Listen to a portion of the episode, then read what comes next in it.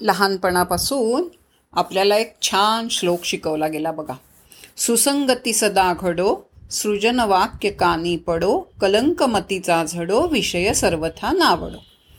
त्याचा हेतू एवढाच आहे की नेहमी माणसानी संगत चांगल्या माणसाची चांगल्या मित्राची धरावी आणि ते खूप महत्त्वाचं आहे.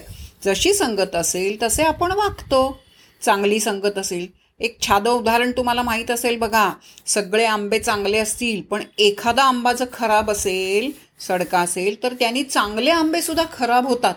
म्हणून तो वाईट असलेला सडका आंबा ताबडतोब पा काढून टाकायला लागतो बाहेर नाही तर बाकीचे आंबे खराब होतील. अगदी तसंच सगळ्यांच्या बाबतीत म्हणून संगती का चांगल्याची धरायची? तर त्याचा परिणाम आपल्यावर होतो म्हणून. आता ह्याला महाभारतातलं एक उदाहरण तुम्हाला देते मी. महाभारतामधलं कर्ण हे पात्र आहे ना ते खरं सांगायचं ना तर अतिशय हुशार तेजस्वी कारण सूर्यपुत्र आहे तो अत्यंत तेजस्वी पण दुर्दैवी होता बिचारा. दुर्दैवीच म्हणायला लागले. कारण कुंतीनं केलं काय त्याच्या आईनं त्याला जन्माला आल्याबरोबर पाण्यात सोडून दिलं. कारण काय होतं नको जाऊया त्यात. कर्णाला सोडून दिलं.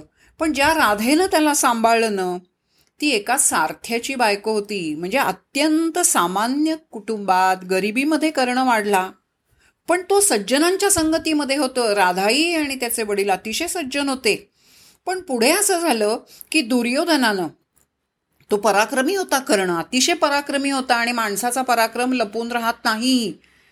दुर्योधनाच्या जेव्हा लक्षात आलं की पांडवांचा काटा जर काढायचा असेल तर कर्ण आपल्याला उपयोगी पडेल. आणि म्हणून त्यांनी केलं काय? कर्णाला जवळ केलं मित्र केलं आणि एकदा कठीण प्रसंगी कर्णाला अंगदेशाचं राज्य बहाल केलं म्हणून तो अंगराज म्हणून ओळखला जायला लागला आणि केलं.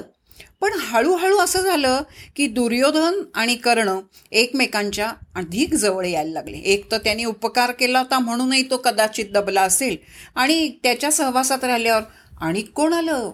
दुर्योधनाला दुःशासनाला शकुनी मामा आला आणि ह्यांच्याबरोबर जेव्हा उठबस व्हायला लागली त्यांच्याशीच जेव्हा विचारविनिमय आणि गप्पा गोष्टी व्हायला लागल्या तेव्हा तो जो संगतीचा दोष होता ना तो कर्णाच्याही अंगामध्ये शिरला आणि कर्ण बिघडला. खरं पराक्रमी आहे.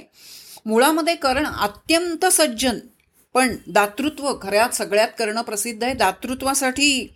आणि हा दातृत्व त्याचा गुण सगळ्यांना ठाऊक होता. पण एकदा काय झालं दुर्योधनाशी मैत्री केल्यावर गुण त्याचा असा की तो त्याच्याशी एकनिष्ठ राहिला.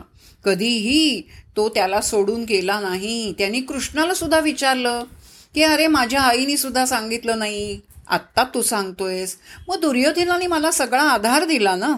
पण मग मी आता त्याला कसा सोडू त्याच्या कठीण प्रसंगी? म्हणून मी काही तुला सोडून येणार नाही.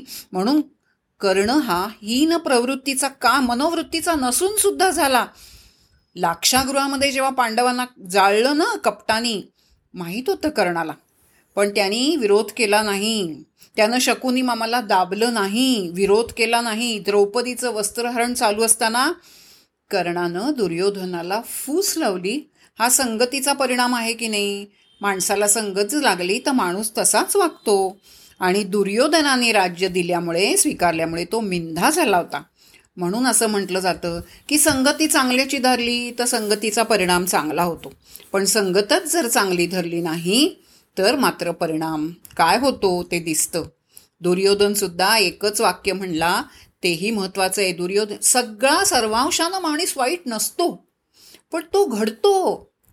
आणि म्हणून तो असतो म्हणतो बघा प्रसिद्ध हे वाक्य ते जानामी धर्मम नच मे प्रवृत्ती जानाम्य अधर्मम जानाम्य धर्म अधर्मम नच मे निवृत्ती. मला धर्म म्हणजे काय कळतं? कसं वागावं हे कळतं. पण अधर्म काय हेही मला कळतं पण त्याच्यापासून माझी निवृत्ती होऊ शकत नाही. मी तरी काय करू? म्हणून जर कायम संगती चांगल्याची झाली धरली तर सुसंगतीचा परिणाम नक्की चांगलाच होतो. हे आपण लक्षात ठेवायला हवं आणि ओळखायला हवं. नमस्कार.